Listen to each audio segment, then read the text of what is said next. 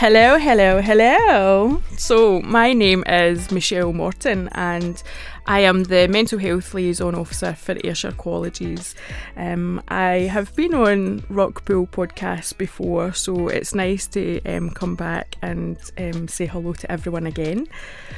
I've been asked to come along and speak about a few mental health related topics, and I think this is really, really important for our listeners because over the last year of me being the mental health liaison officer at the college, I've found that anxiety is probably one of the, the most common vulnerabilities that our students have experienced, um, and certainly in the time that I've been here. And I think it's really important that I share with you how to recognise anxiety because it can be a very, very scary experience, especially if you've never actually experienced it before.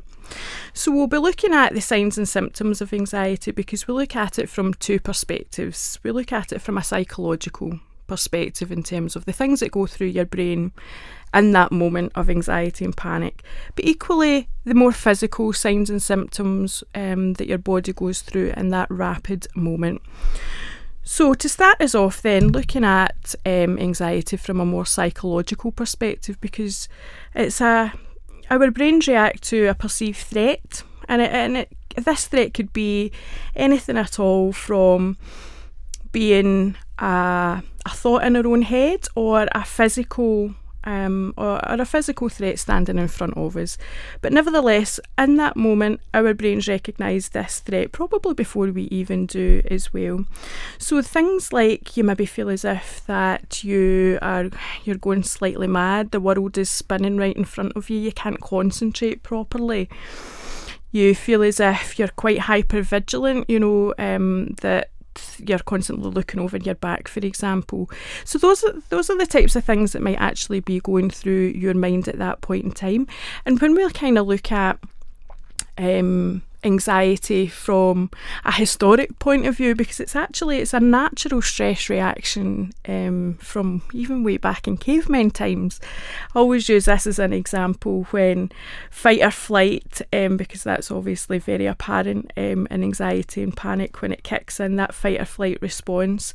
Back in caveman times, that perceived threat would have been a hairy mammoth or a saber-toothed tiger, for example. That would have been that perceived threat where fight or flight would have kicked in. But most commonly these days, it tends to be our own thoughts. Our own thoughts can really start playing tricks on us, and that can really kick in anxiety and panic for us at that point. So, not only do we have these psychological symptoms going on as well, but we've got the fight or flight response, and that is where the physical symptoms start to kick in in that moment. And I think that's where the scariest part can be um, for anxiety, especially if you've never experienced it before. So, we're looking at things like muscle tension, um, sweaty palms, for example, dry mouth. We do get a lot of um, stomach disturbances, such as you maybe feel as if you need to go to the toilet, you maybe feel sick. There'll be um, they're sweating, they're feeling shaky. So all of these physical symptoms happen in that split second, just like all of those really, really bad things going on in your head. And if you ever ever experience that, then that's your body telling you that there is a perceived threat in your environment and that's when anxiety is likely to take place.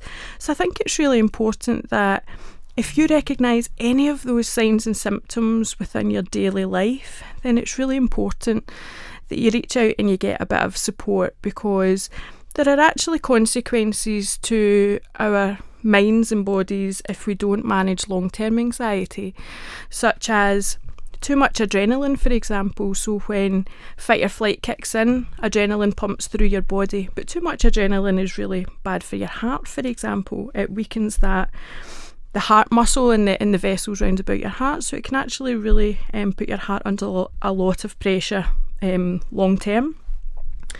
It also puts you at higher risk of um, getting some digestive tract issues as well, because again of the adrenaline having to pump through your digestive system to get into the rest of the body in order to initiate that fight or flight response. So, again, it's really important that you recognise these very rapid changes um, psychologically and physically when anxiety kicks in. So I hope you found that really useful because I think the more we recognise these signs and symptoms of anxiety, the quicker we can actually um, get some support put in place for you. I've been Michelle Morton, Ayrshire College's Mental Health Liaison Officer. If you're looking for more information, please head to flow.page forward slash rockpool podcasts.